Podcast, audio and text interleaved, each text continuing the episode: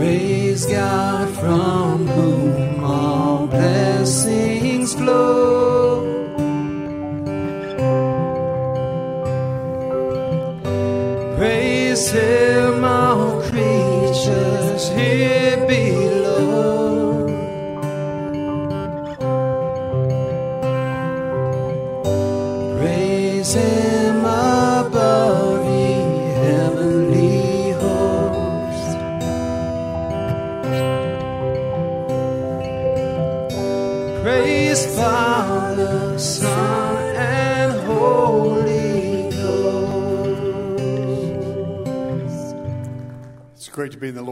today as we begin our time of worship. There's a chorus we sing, Our God is an awesome God. Let's stand together as we sing. Our God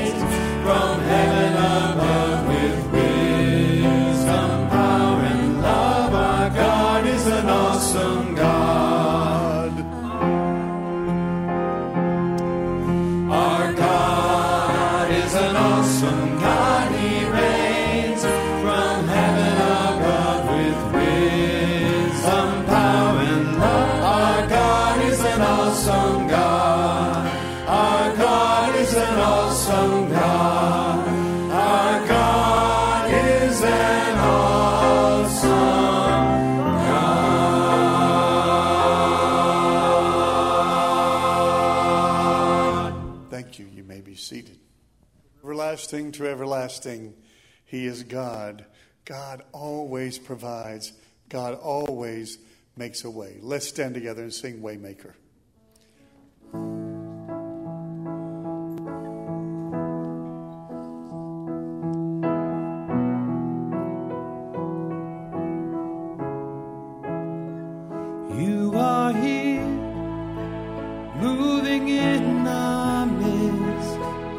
I worship you, I worship you.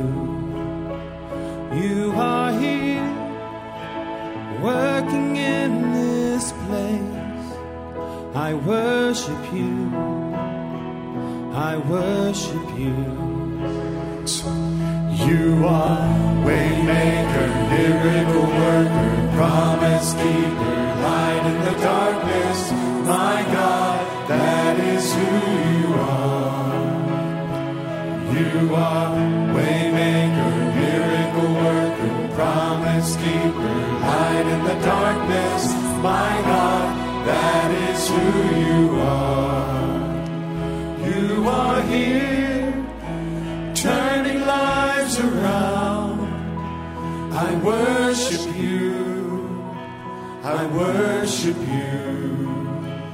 You. Are here, mending every heart.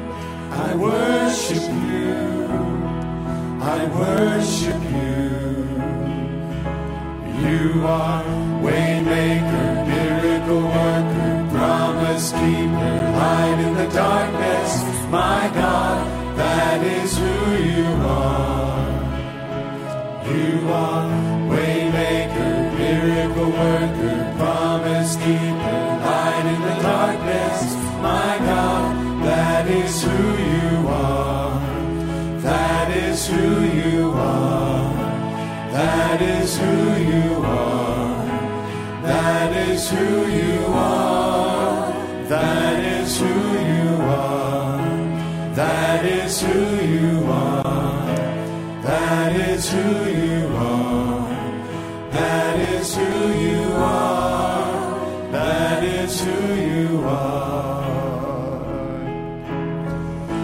Even when I don't see it, you're working.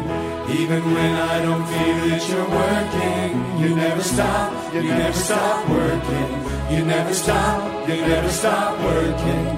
Even when I don't see it, you're working. Even when I don't feel that you're working, you never stop, you never stop working. You never stop, you never stop working. Waymaker, miracle worker, promise keeper, light in the darkness. My God, that is who you are. Oh, you are waymaker, miracle worker, promise keeper, light in the darkness. My God, that is who you are. That is who you are. That is who you are. That is who you are.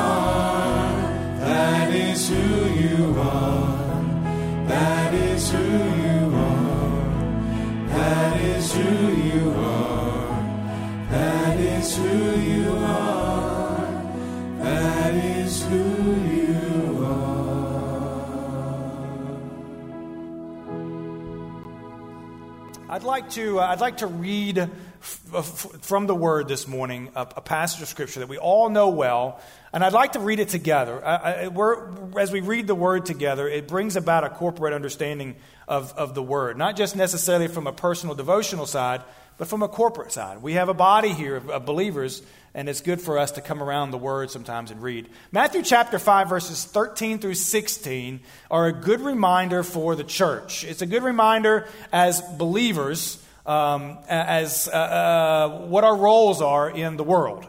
Um, what are we here for?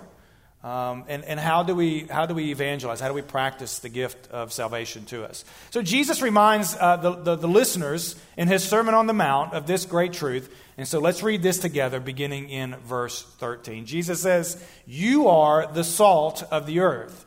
But if the salt loses its flavor, how shall it be seasoned? It is then good for nothing but to be thrown out and trampled underfoot by men. You are the light of the world. A city that is set on a hill cannot be hidden. Nor do they light a lamp and put it under a basket, but on a lampstand, and it gives light to all who are in the house. So let your, or rather, let your light so shine before men that they may see your good works and glorify your Father in heaven. Amen, church. Beautiful reminder to us this morning from the Word of God we are the salt and the light. And as we lift our voices together in, in worship, let's be that salt and light this morning. Um, let's, uh, let's share with the world the gospel of Jesus Christ. Let's pray together, and Brother Richard will come and lead us in worship. Father, we are grateful this morning as we come into this house of worship. We're grateful for the many blessings that we enjoy in life simply because you love us. Father, your grace uh, abounds. Uh, Father, your mercy is anew every day. Uh, and Father, even on this Lord's Day, as we gather together as believers, uh, Father, we are reminded of the wonderful blessings and sacrifices that you have given uh, to us uh, because of your love for us. Father, we have Jesus. Uh, who died on a cross for our sins that we might be redeemed from our fallen nature. Uh, Father, we have one another, the church, the body that is the bride of Christ. Father, in her, her unique giftedness to be able to, to, to evangelize the world, to teach them all things that you have taught us. Father, to go and make disciples, to baptize, uh, and Father, to, to be the salt and light of the earth. God, what a privilege it is to serve you this morning. Father, what a, what a privilege it is to be able to gather together with our brothers and sisters here at First Baptist Church. Uh, Father, as we join our voices and our song together with our brothers and sisters around the world, Father, may this day be glorifying to you. May souls be saved. May the word be preached. Uh, Father, may lives be changed, uh, God, because of your great love for us. Uh, God, as we sing our songs and as we read the word uh, and as we observe this Lord's Supper this morning, Father, we pray that it is all edifying for the body and glorifying to you. Father, may our hearts be drawn closer to you this morning, uh, having been in attendance at this church. Uh, Father, but but most of all, may all that we say and do be an honor to you, and may this gift of worship be pleasing in your sight. And we pray this now in Jesus' name, and amen.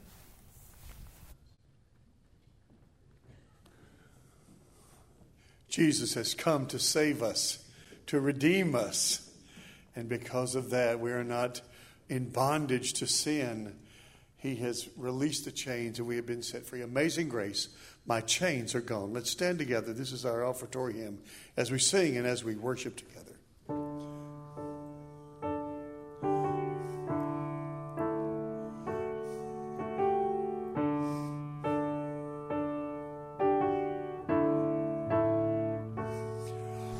Amazing grace, how sweet the sound that saved a wretch like me.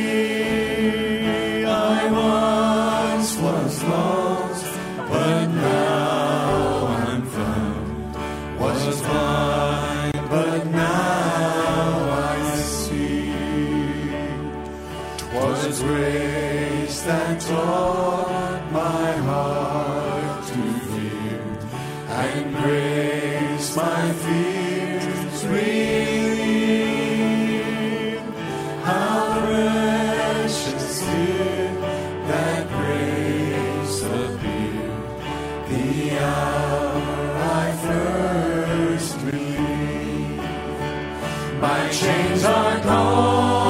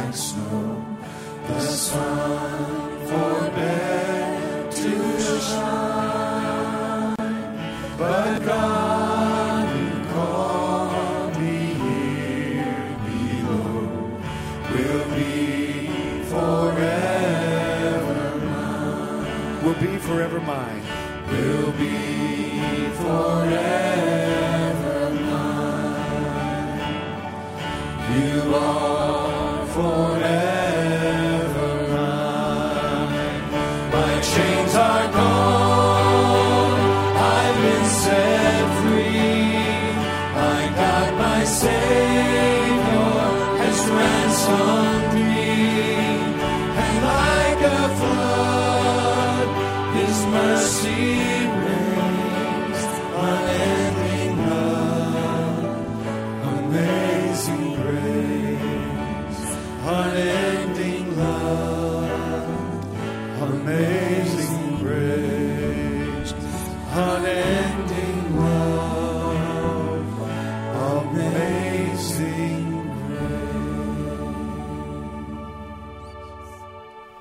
two bottles of water because they're both tiny. And we all know that a tiny bottle of water for a big man like this is just not going to cut it. Okay, so um, y'all bear with me as I fumble with water up here and, uh, and, and just rejoice. Brother, Brother Richard, thank you so much for just a beautiful worship uh, through the music. And, uh, and, and, and what a wonderful illustration, too, about how God gives us second chances. You know, I, I guess I've never thought about the old Etch a Sketch and. Um, I don't even know what the other thing was called, but uh, um, it, what was it? The slate? A slate? Okay, well, there, so yeah, so uh, great illustration, wonderful illustration, wonderful picture, if you will, especially as we set up our discussion today from the book of First John. We're going to be in the book of First John today, chapter 2, verses 3 through 14. Uh, destination sermon number three, part three of our First John uh, series. Now, making our way through this uh, sermon series, if you haven't been here or you're maybe just catching up, uh, we've discussed how First John, in and of itself, as an epistle, as in a letter uh, to uh, John's readers, is an assurance. It's a, it's a letter about assurance and salvation. Um, we've discussed how John re- makes a really, a really cogent art, argument about how one can be saved. Um, in his first sermon, he starts with Jesus because invariably that's where you have to start. He, ta- he talked about how Jesus, uh, or rather that Jesus came and, and that he lived, that he died, that he rose again, and that he's returning soon. Uh, in the second sermon of last week, as uh, Brother Richard just briefly alluded to, uh, John builds on that and tells us why Jesus came, and that was to give us fellowship with the Father. That was the point, that was the why. So Jesus came, that's, that's, that's important to start with. He, he came to give us fellowship with the Father. That's important too. And so he builds this argument in this next sermon series, or this next argument, about how one can know they are saved. Um, my Bible, in its, in, its, uh, in its breakdown, has the test of knowing Him, a spiritual test, an assessment that believers can, can take to know whether they are saved. And that's kind of where John begins in verse 3. So let's, let's stand together. Let's read God's word beginning in verse 3 of chapter 2. And we'll read all the way down to verse 14.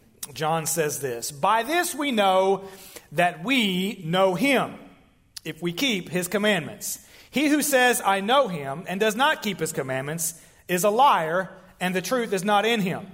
But whoever keeps his word, truly the love of God is perfected in him. By this we know that we are in him. He who says he abides in him ought also, or ought himself also, to walk just as he walked. Brethren, I write no new commandment to you, but an old commandment which you have had from the beginning. The old commandment is the word which you have heard from the beginning. Again, a new commandment I write to you, which thing is, uh, is true in him and in you, because the darkness is passing away and the true light is already shining. He who says he is in the light and hates his brother is in darkness until now. He who loves his brother abides in the light, and there is no cause for stumbling in him. For he who hates his brother is in darkness and walks in darkness and does not know where he is going, because the darkness has blinded his eyes. I write to you, little children, because your sins are forgiven you for his name's sake. I write to you, fathers, because you have known him who is from the beginning. I write to you, young men, because you have overcome the wicked one. I write to you, little children, because you have known the Father. I have written to you, fathers, because you have known him who is from the beginning.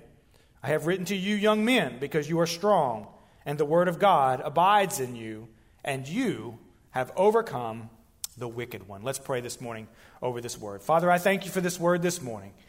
Father, as we have just now heard it with our ears, Father, may it now pass past just an audible understanding of it. Father, may it now go into our minds. And Father, may it not just rest there only, but may it go into our souls this morning so that we become doers of the word and not hearers only. Father, what a blessing it is to read your word this morning in this assembling of the saints. Father, as now my commentary serves to do it justice, may you bless my mouth and may you bless the ears upon which your word falls. And we pray this now in Christ's name. And amen. All right, go ahead and have a seat. Now, one of the places that I want to start with this discussion about a salvation test, and, and, and John, John really does this well uh, in, this, in this third sermon series. Uh, uh, this salvation test, if you will, about being saved. But notice, and I want to start here. Notice John doesn't refer to salvation as being saved. He doesn't say that anyway. All right? And I know in our modern understanding of, of, of, of, Christianity and theology, and, and we, we reduce the process of being saved or just being saved itself to just being saved. Many times, we oftentimes don't even know what that means. We just say it because that's the cliche that captures the entirety of salvation. But John doesn't refer to it that way. John doesn't refer to, if you will, being saved as just simply being saved. John recognizes salvation as having fellowship with God. Don't miss that. To John, a guy who personally knew Jesus, salvation was about more than simply praying a prayer or attending church or just simply being a good person. To John, it was about having a close, personal relationship with Jesus Christ. Now, if we could rephrase all of that, being saved is about having a close, personal relationship with Jesus. That's what it is. Right? And all of the inner workings, all of the interpersonal aspects of it, the nature of the relationship works itself out in this test. Okay? Because one can answer these questions and John says, No, not that we're saved necessarily. Look at verse 3 again. By this we can know that we know him. That's salvation. And that's what John's looking for. That's what he's really going for is the knowledge that you know the Father, that you have a fellowship with him, that you have a relationship with him. And so John teases this out in a very simplistic way. This is a test that has two questions. And your sermon, your, uh, your, out, your outline and your bulletin breaks it down. The first two parts are those two questions. The first question is Do you love God? Do we have a fellowship with God that supersedes just a confession? Because we know that we have fellowship with the Father if we keep His commandments. That's what John is getting at here. If we love God and we say we love God, then we ought to keep His commandments. Why? Because keeping His commandments expresses our love for Him. If we do, if we love God, and, and, and, and many of us will say that we do because that's where John starts, he asks us, in essence, do you love God? Well, I mean, invariably, most of us will say, yeah, of course we do. And then he's going to say, Well, great. How do you know?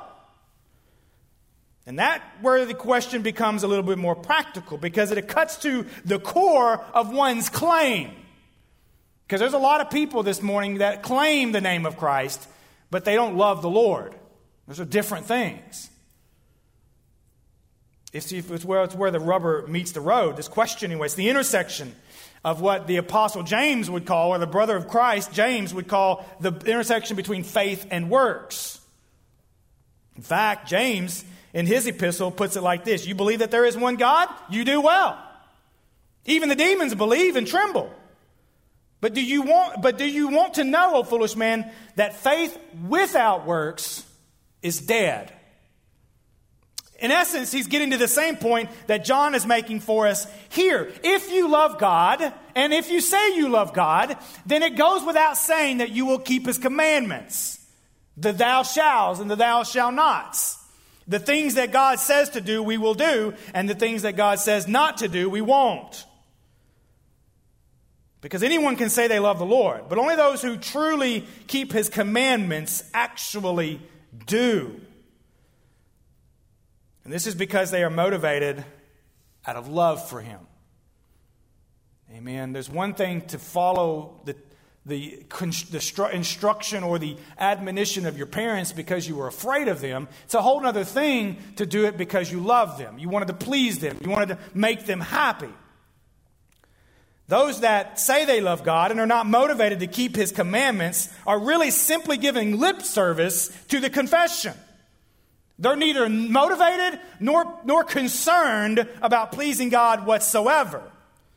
In fact, it's these latter ones that are often motivated to please themselves. Thus, the commands of God to them are in the way. And so they have to go around them.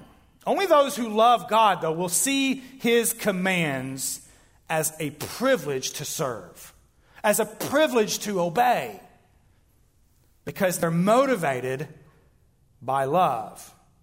Now, John doesn't say this here in this text, but I want to jump ahead a little bit to bring this together, to build a bridge between John's argument here and the John's argument later in the end of his book in chapter 5. In verses 1 through 3, go ahead and jump over there, if you will, just a few pages, if you will. Same argument, Same, same uh, emphasis, same thesis that John makes in chapter 2, he makes again in verse 1 of chapter 5. Whoever believes that Jesus is the Christ is born of God.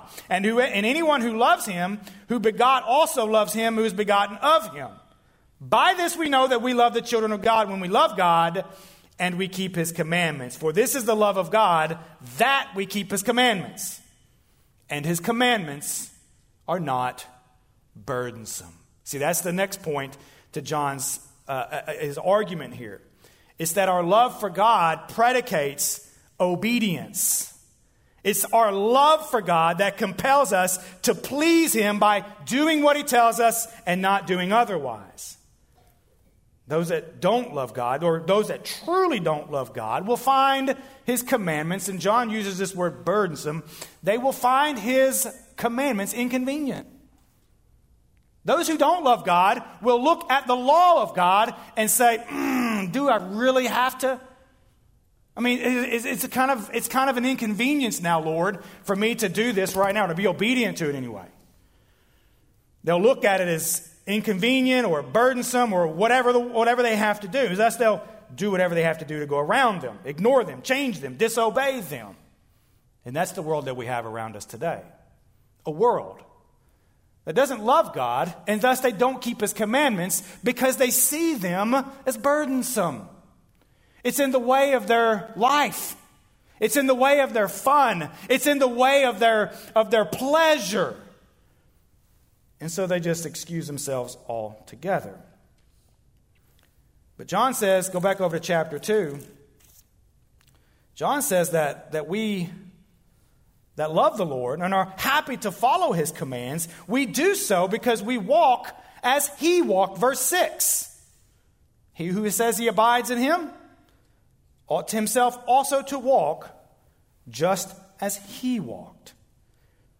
See, those are the ones that are quick to discover the commands of God. They are the ones who would discover that they're actually good for them that the commands of God, they're actually fitting for holiness. They're actually profitable for a healthy, functional life. That they are indeed appropriate boundaries in a world where, be honest with you, anything's become permissible. I can do whatever I want now. Those are the ones, those, those, those ones that love God, that keep His commandments, are the ones that find the boundaries of God as good, that they're not burdensome. That the Lord's not asking too much from us. You know, I think oftentimes in our Christian life, especially when it's incompatible to the carnal one or the secular one that we live around us, we want to overcomplicate the issues when, when, when God's word says it's pretty simple. I mean, if you really look at the commands of God from beginning in Genesis to Revelation, if you really broke them down, they're really practical. He, he, he just wants us to do things like abstaining from sexual immorality.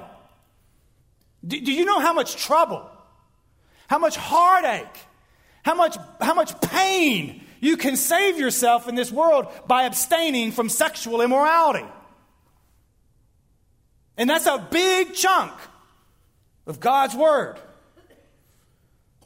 He doesn't want us to give and be given to things in of our flesh like, like greed or partiality or envy.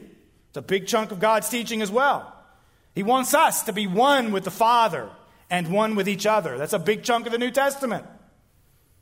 He wants us to love others as we love ourselves. It's a big chunk of the New Testament teaching. Simply, and you can even you can even narrow it down even further. You can say things like, "Husbands, love your wives as Christ loves His church. Wives, submit to your husbands as unto the Lord. Children, obey your parents." Do you know how much of the entirety of God's commands are factored into those things? And so we, we, we, we like to overcomplicate and we like to, to, to, to, to dwell on these very abstract or very exceptional things when God's word is very clear on very fundamental things. That if we just focused on being obedient to those things, we would spare ourselves a lot of heartache. Because there's nothing in Scripture that is too much to ask from a God who has done everything to secure our eternal soul. There's nothing in the Word that's, that's too much for a God who has been faithful to us in so many ways, who provides for us, who takes care of us, who loves us, and who still, as we are discovering on Wednesday nights, advocating for us before a holy God. It's not too much to obey God's commandments. In fact, that's the first test. You love God, you keep His commandments, and His commandments are not burdensome. Now, if you put those two together, you get to this third point, we can conclude safely that those who say they love God and do not keep His commandments are not saved. All right? And I'm, I'm using our modern language. John would say, those who say they love God and do not keep his commandments do not have a fellowship with God. They do not have a relationship with God. They do not have a close personal interaction with the God of heaven and earth. We would say they're just not saved. Okay? Because this is the natural consequence of, of these two points. We can safely conclude that this is true. John would tell us this morning that not having a, a, a close personal relationship with God will be consequential of not following his commandments. That, that those kinds of people will not have a life that is transformational or meaningful.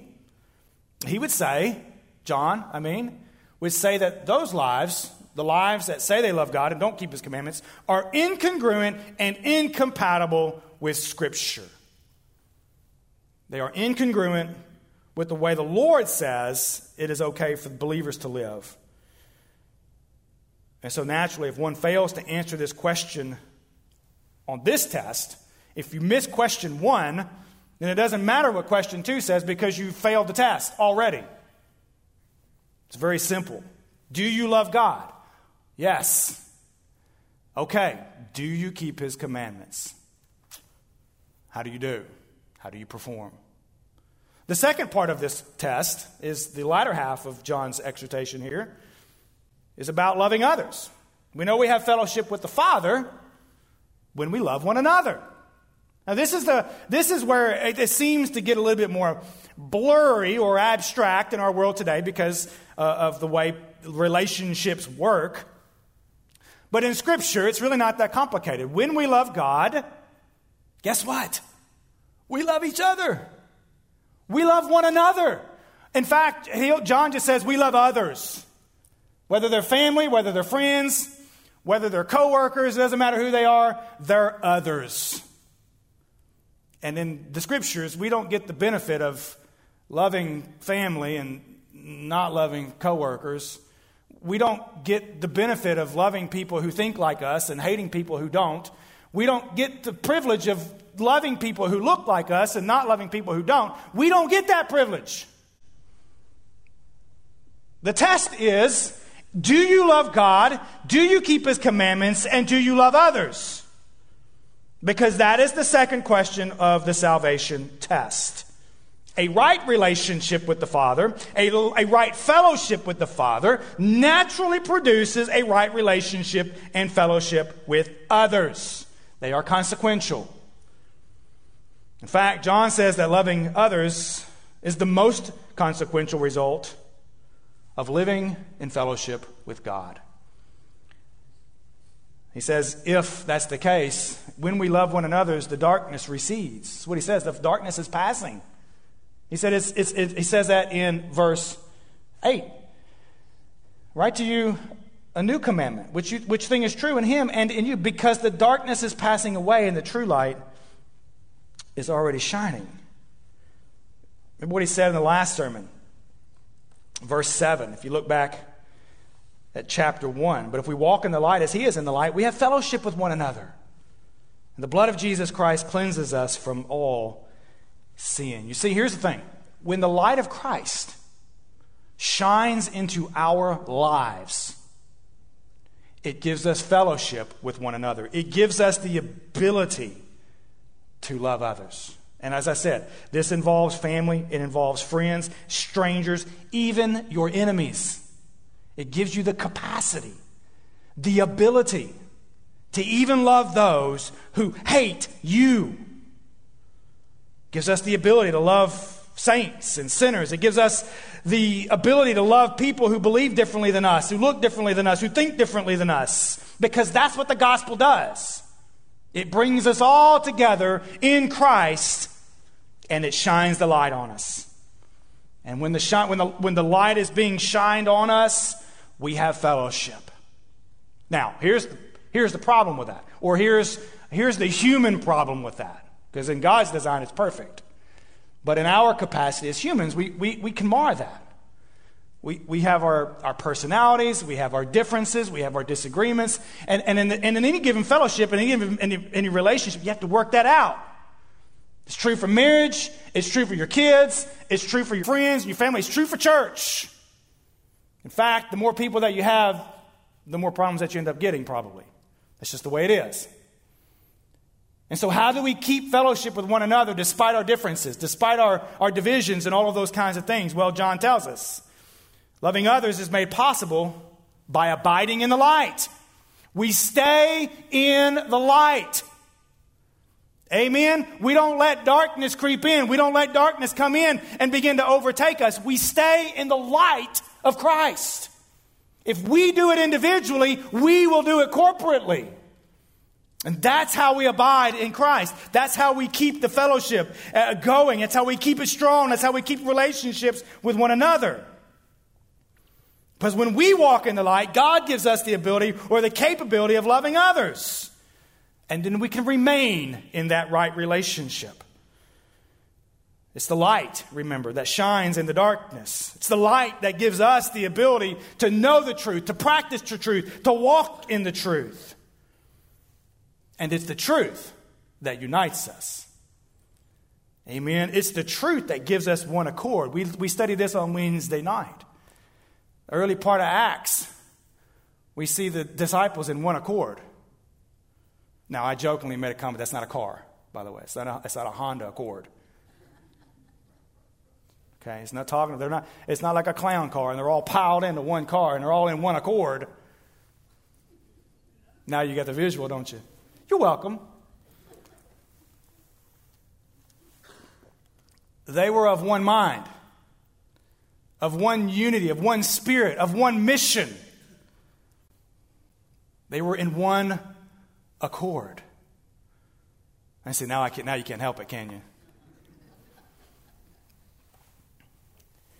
But that's but but but the reason that these apostles, even in their diversities, even in their differences, some of them had more faith than others. Some of them had more knowledge than others. Some of them had more ability than others. But they were all together in one accord. Why? Because they were in the light of Christ.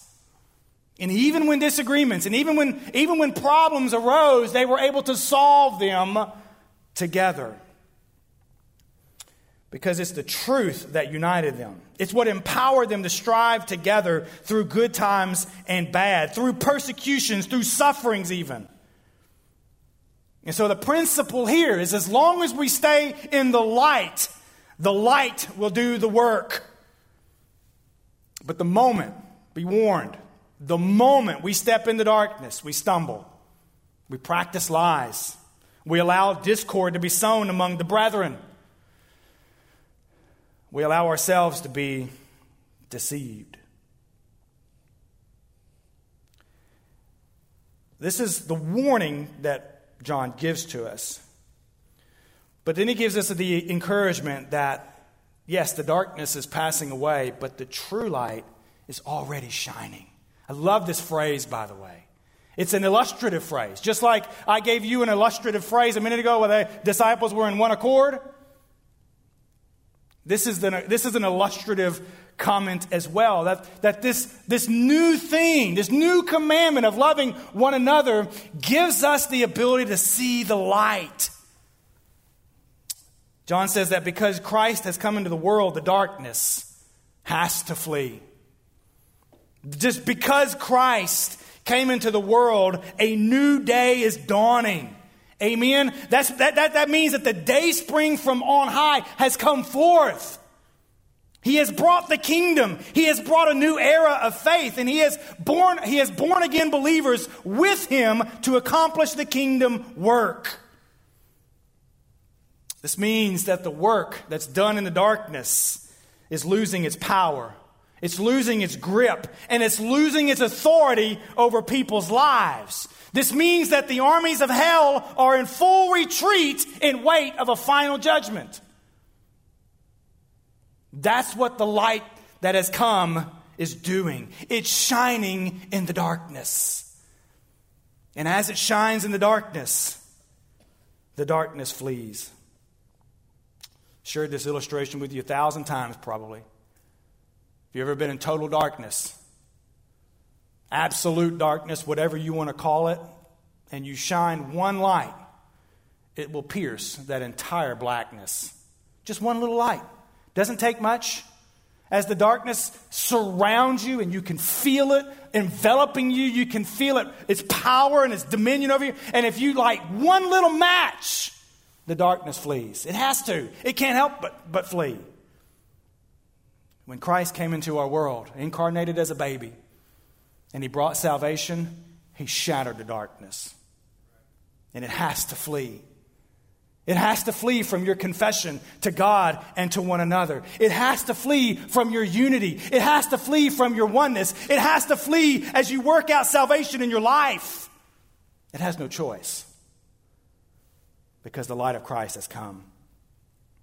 Consequently, as we put these two things together, John says, He who loves God yet hates his brother is not saved. That's just the way it is.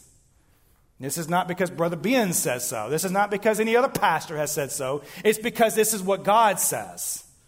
We cannot safely conclude, or rather, we can safely conclude, that they, those who say they love God yet hate others, they're not of the faith. As John would say, they don't have fellowship with God.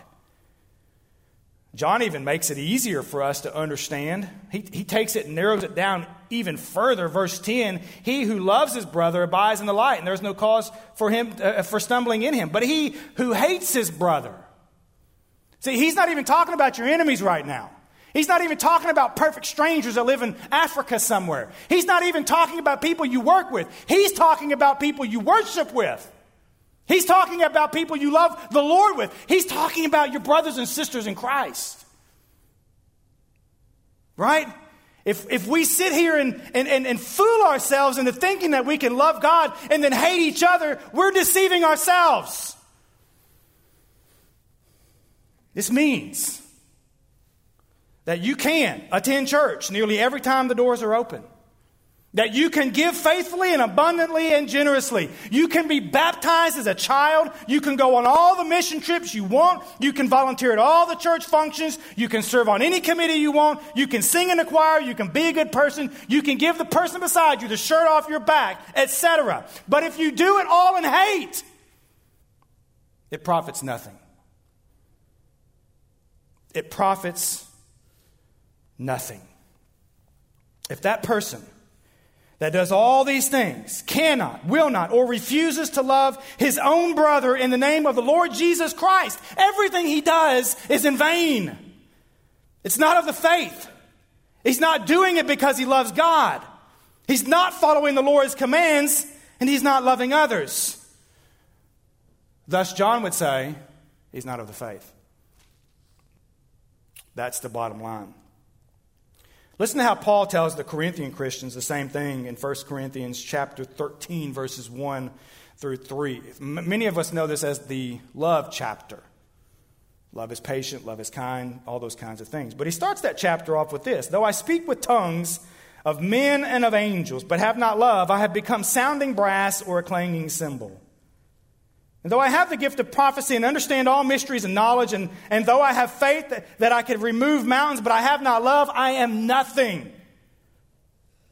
And though I could bestow all my goods to feed the poor, and though I give my body to be burned, but have not love, it profits me nothing.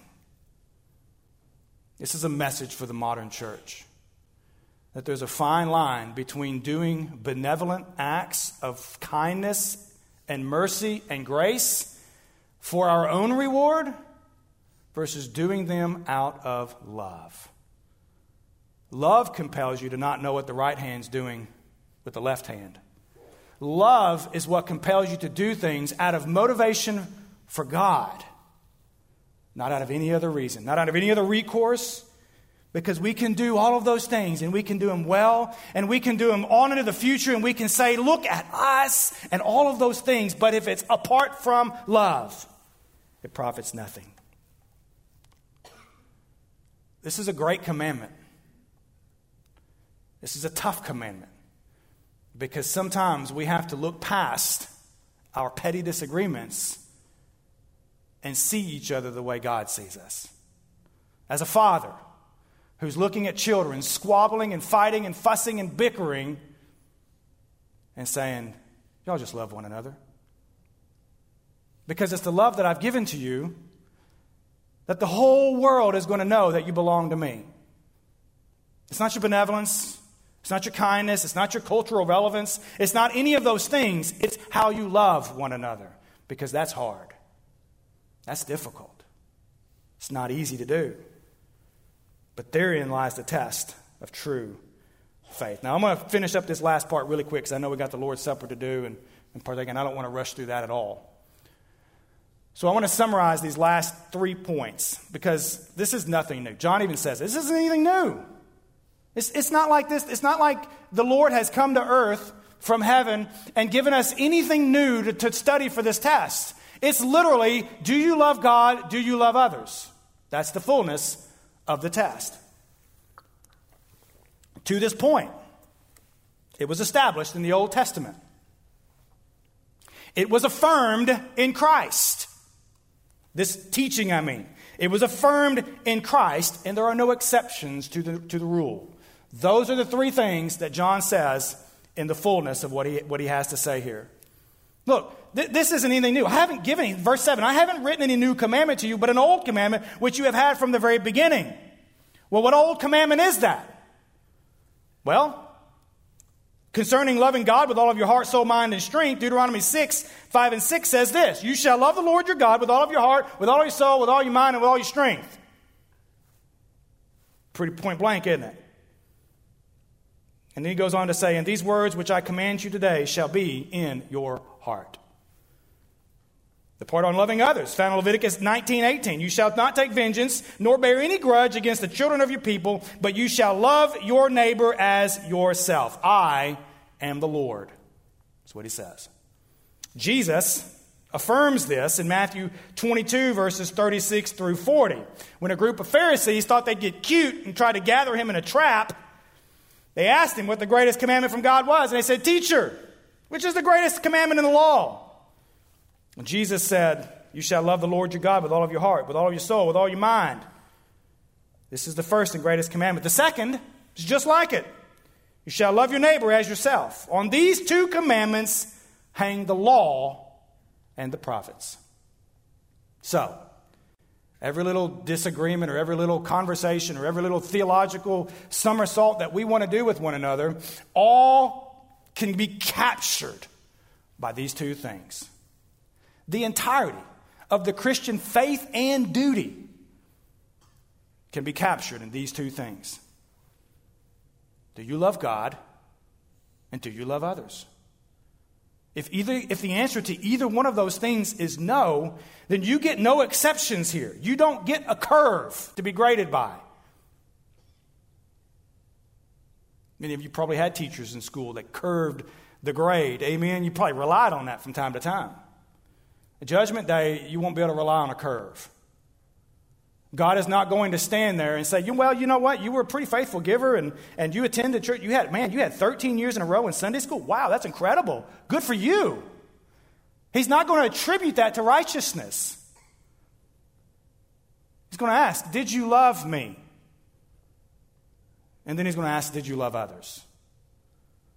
Because that is the summary of the law and the prophets, the entirety of the Old Testament, and consequently the New as Jesus now brings in and, and ratifies the terms in Him. Jesus, in essence, tells us this morning, or asks us this morning, Do you love me? Okay, good. How do you know? By how you love one another. That's the test. And it's, it's quite exceptional, to be honest with you, because God gave us no room for deceptions or misunderstandings or confusion or anything else. He summarized it pretty simply for us. And so we have yet now to ask those two questions Do we love God? Do we love others? If the answer is yes, then you do well. Praise God. But if the answer is no to either one of them, John would say you do not have a fellowship or relationship with God. Now would be the time to fix that. Amen, church? Let's pray this morning as we close. Father, I'm grateful this morning for this word. Father, for this wonderful reminder from the Apostle John, our brother. Father, that, uh, that we can know that we have eternal life. Father, that, that we can know that you came, that you did all the work that was necessary. And Father, even as we are fixing to take the supper, we're reminded of the necessities that you took out of the way so that we can have fellowship with you. Father, and surely our fellowship is with Christ this morning.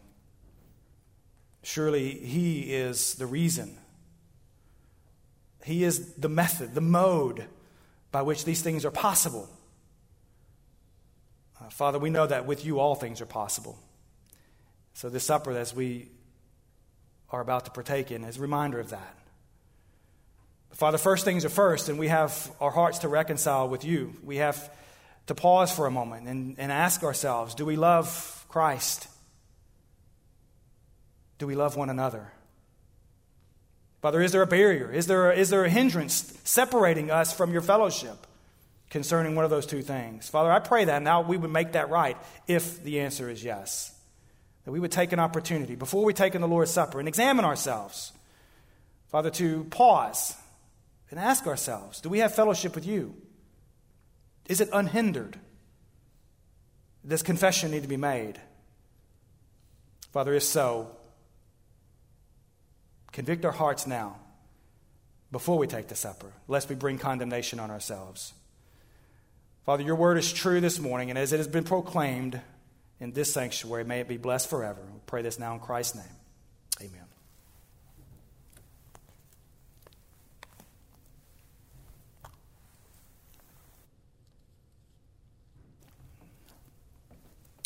If I could have my deacons come forward for just a moment, please.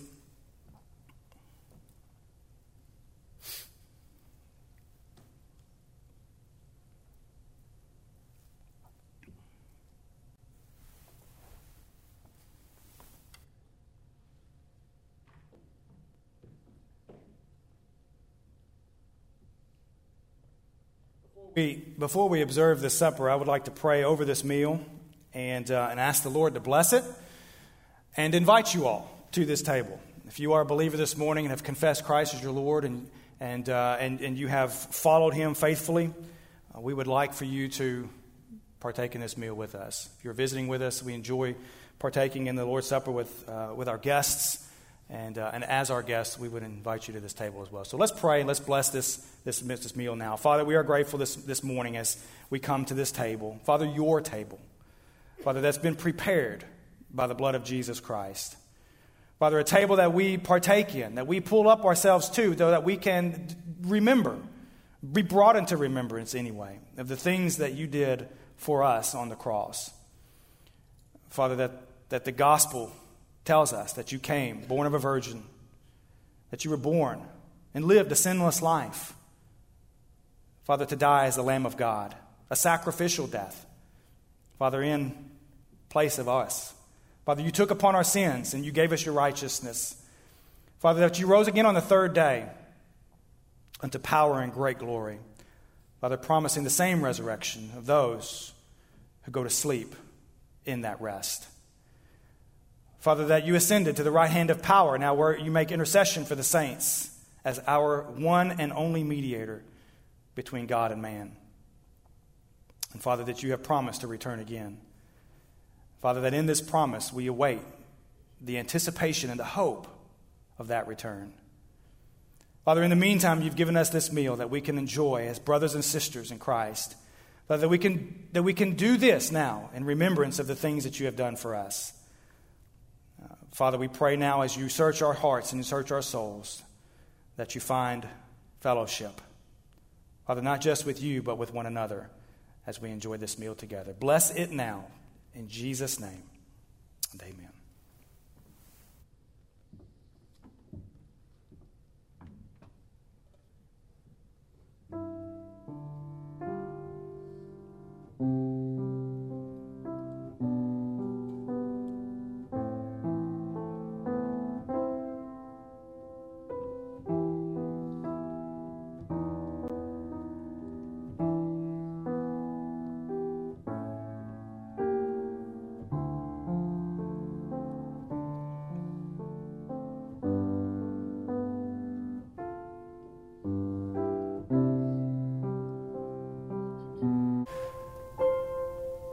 Paul, speaking to the Corinthian Christians, explaining the institution of the supper itself, says this For I have received from the Lord that which I also delivered to you, that the Lord Jesus, on the same night in which he was betrayed, took bread.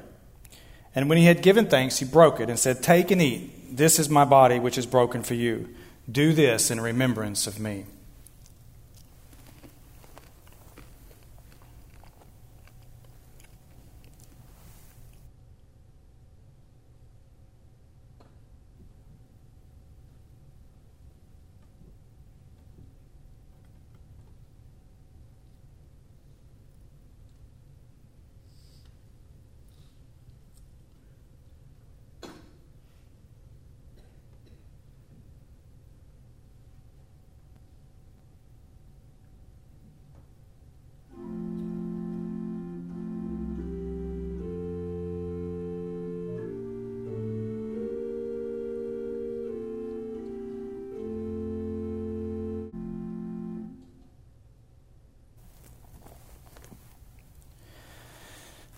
Paul continues and says this In the same manner, he also took the cup after supper, saying, This, is, this cup is the new covenant in my blood. This do as often as you drink it in remembrance of me.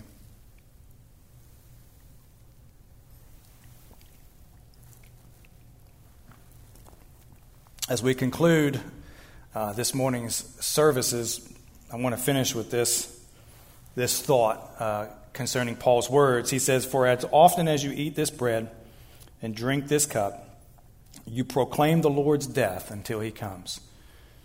And that's what we did this morning. We proclaim the Lord's death until he returns. So thank you for being here this morning. Um, Brother Richard's going to come. And he's going to lead us in one last song.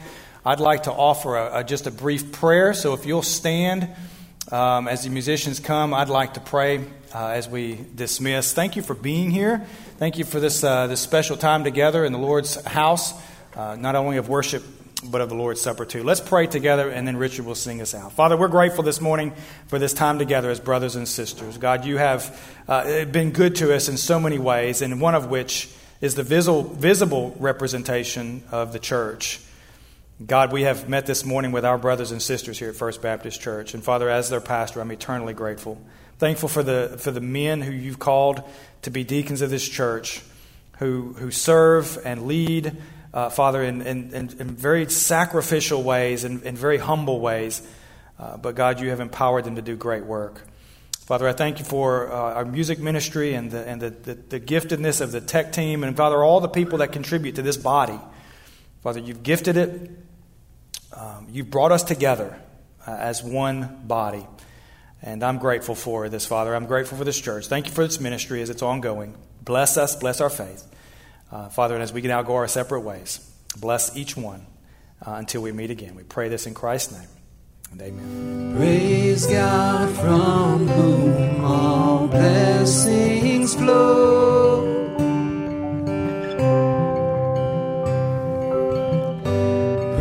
Him,